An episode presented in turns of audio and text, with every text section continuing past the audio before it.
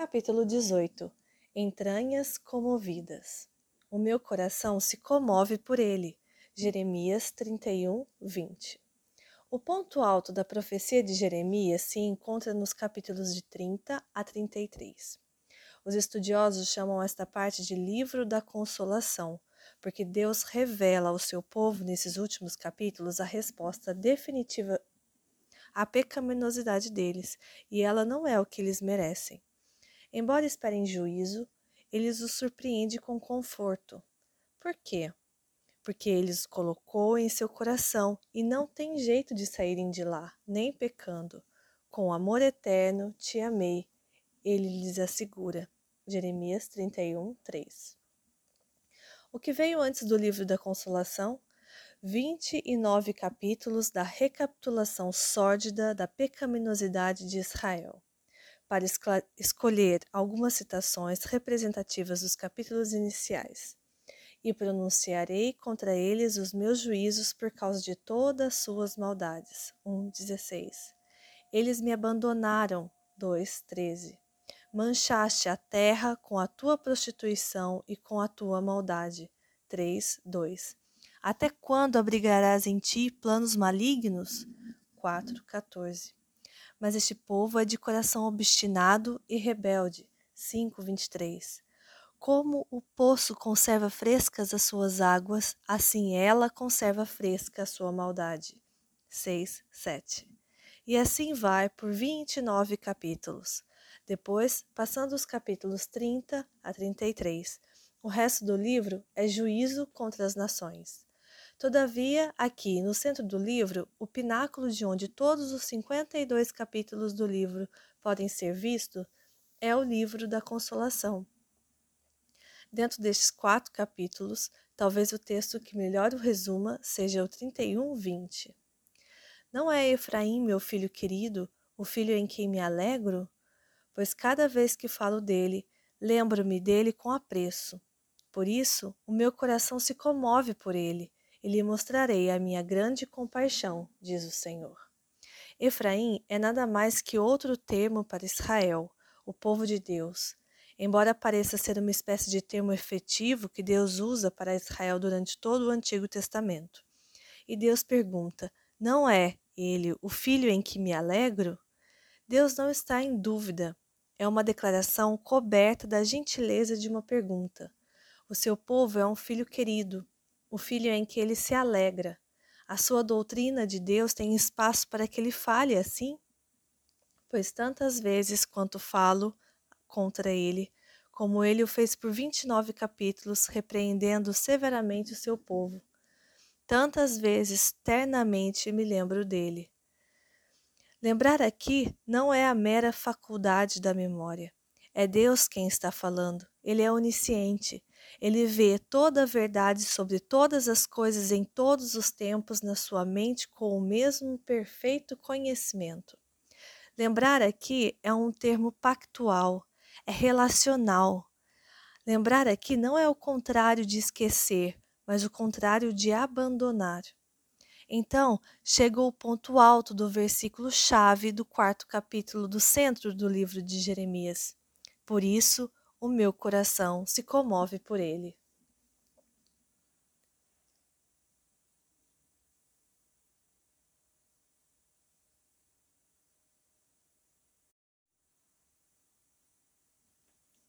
Meu coração.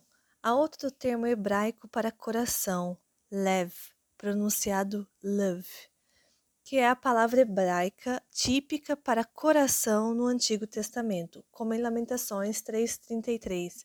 Não lhe alegra o coração afligir os homens. Mas aqui em Jeremias 31, a palavra é mea. Refere-se literalmente ao interior da pessoa, às entranhas. É por isso que traduções mais antigas, como a tradução brasileira, poderiam traduzir como entranhas.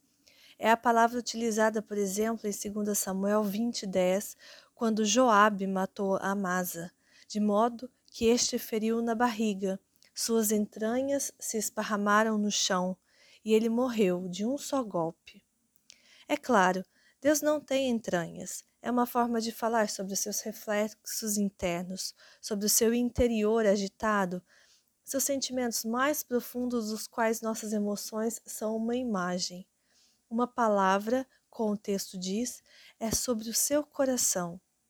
Calvino nos lembra de que falar das entranhas ou do coração de Deus não é cabível apropriadamente a Deus, mas de modo algum isso dilui a verdade que Deus está verdadeiramente comunicando a grandeza do seu amor para conosco.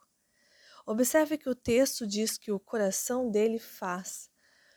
Meu coração se comove por ele. Que é comover? É diferente de abençoar, salvar ou até amar.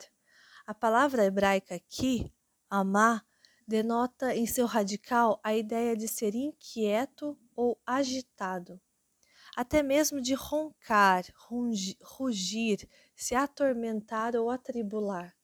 Você percebeu o que Deus está revelando sobre si, no que ele está insistindo?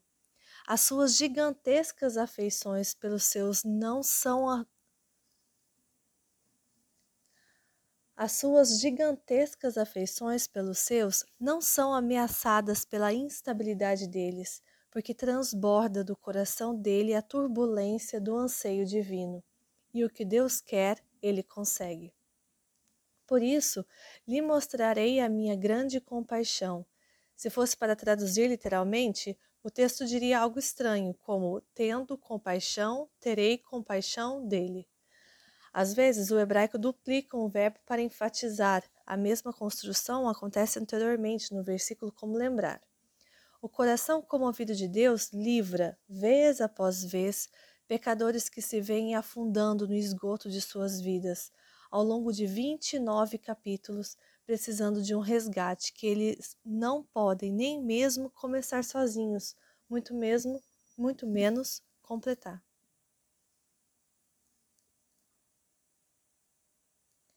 O coração comovido de Deus livra, vez após vez, pecadores que se veem afundando no esgoto de suas vidas, ao longo de 29 capítulos, precisando de um resgate que eles não podem nem mesmo começar sozinhos, muito menos completar. Quem você percebe que ele é justamente durante o seu pecado e o seu sofrimento? Quem você percebe que ele é justamente durante o seu pecado e o seu sofrimento? Quem você pensa que Deus é, não só no papel, mas no tipo de pessoa que você acredita que o esteja ouvindo quando você ora? Como ele se sente sobre você? A salvação dele não é fria e calculista, é uma questão de comoção. Não uma comoção por quem você é nas redes sociais o seu eu que você projeta às pessoas ao seu redor. Não é o eu que você deseja ser, é uma comoção pelo seu eu real, o eu subjacente a tudo que você apresenta às outras pessoas. Precisamos entender que, por mais tempo que estejamos andando com o Senhor, quer nunca tenhamos lido a Bíblia inteira, quer tenhamos um doutorado sobre ela, nós temos uma resistência perversa a isso. De seu coração.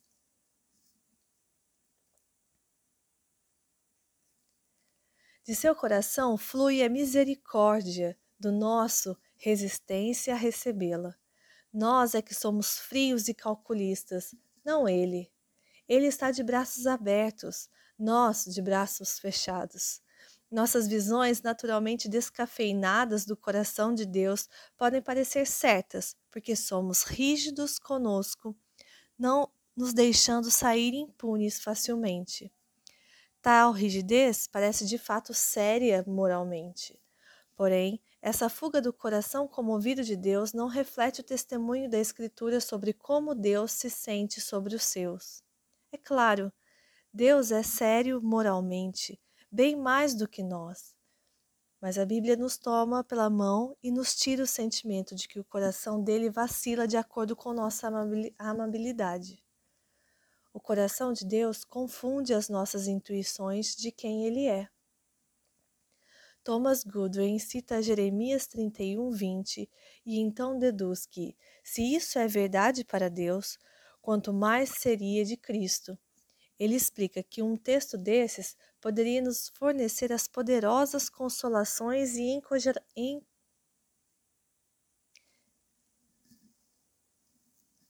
Ele explica que um texto desses poderia nos fornecer as poderosas consolações e encorajamentos na presença de muitos pecados nas nossas vidas.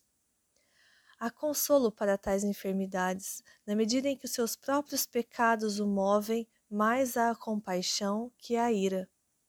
Cristo toma o seu lado e longe está de ser provocado contra você, já que toda a sua ira se tornou contra o seu pecado para arruiná-lo.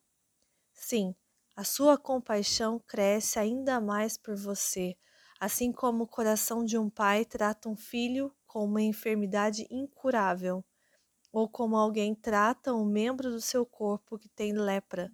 Ele não odeia o membro, pois faz parte da sua carne, mas sim a doença, e isso suscita compaixão pela parte afetada ainda mais.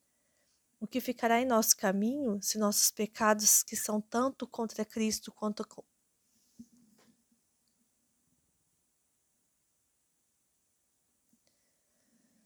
O que ficará em nosso caminho se nossos pecados, que são tanto contra Cristo quanto contra nós, se tornam motivos para ele se compadecer ainda mais de nós? Goodwin explica que nossa misericórdia e compaixão são suscitadas à proporção que mais amamos a pessoa envolvida. Quanto maior a miséria, maior é a compaixão pela parte amada. Agora, de todas as misérias, o pecado é a maior. Cristo nos trata assim. Como então ele responde a tanta feiura da nossa vida? E ele, amando as pessoas e odiando apenas o pecado, todo o seu ódio recai somente sobre o pecado, para o libertar de sua ruína e destruição. Por outro lado, suas afeições são ainda mais atraídas a você, tanto se você estiver sob pecado, quanto se você estiver sobre qualquer outra aflição. Por isso, não tema.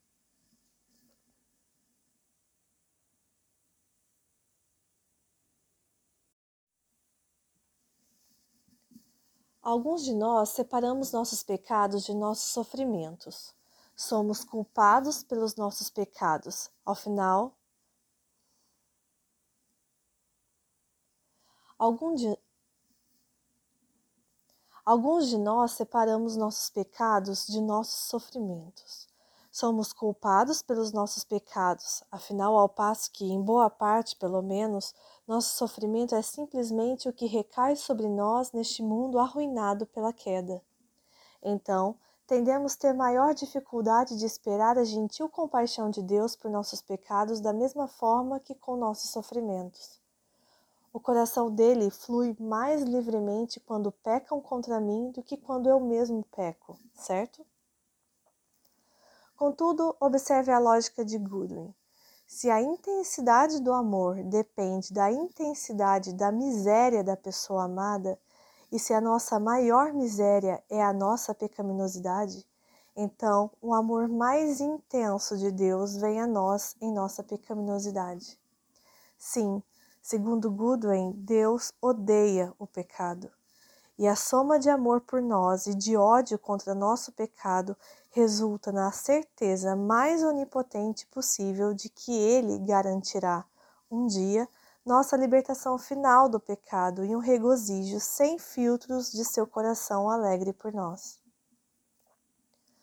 O mundo está faminto por um amor comovente, um amor que lembre em vez de abandonar, um amor que não seja vinculado à nossa amabilidade, um amor que vá além da nossa bagunça, um amor que seja maior que as trevas ao nosso redor pelas quais talvez estejamos passando mesmo hoje.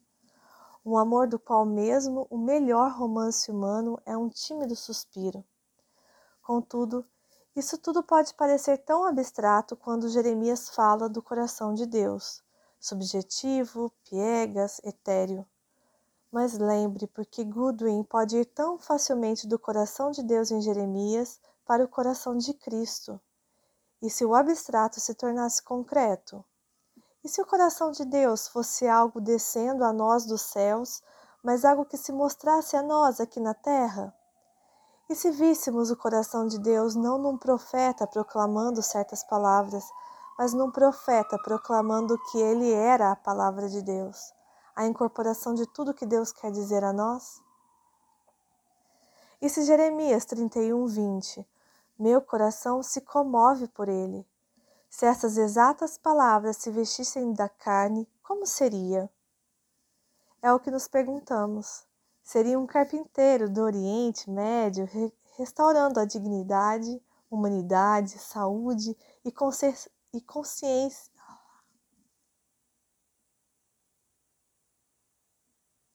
Seria um carpinteiro do Oriente Médio restaurando a dignidade, humanidade, saúde e consciência de homens e mulheres por meio de curas, exorcismos, ensinos, abraços e perdão.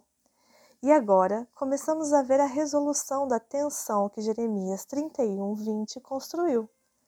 Uma tensão que ressoa por todo o Antigo Testamento, ganhando força e ficando cada vez mais clara. A tensão entre a justiça e a misericórdia divinas. Deus diz aqui: Eu falo contra ele, mas também diz: Lembro-me dele com apreço. Repreensão e amor justiça e misericórdia, indo e vindo aqui, como em todo o Antigo Testamento. Porém, no auge da história humana, a justiça foi plenamente satisfeita e a misericórdia foi completamente derramada ao mesmo tempo, quando o Pai enviou o seu eterno Filho querido, e seu Filho em que se alegra para uma cruz romana, onde Deus realmente falou contra ele onde Jesus Cristo derramou seu sangue, o inocente pelos culpados, de modo que Deus pudesse dizer para nós: Lembra-me dele com apreço, até mesmo quando ele abandonou Jesus. Na cruz, vemos o que Deus fez para satisfazer seu anseio comovido por nós. Ele foi longe assim, ele foi até o fim. O ardor caloroso das entranhas celestiais se canaliza na crucificação de Cristo. Arrependa-se de seus pensamentos medíocres sobre o coração de Deus. Arrependa-se, deixe ele te amar.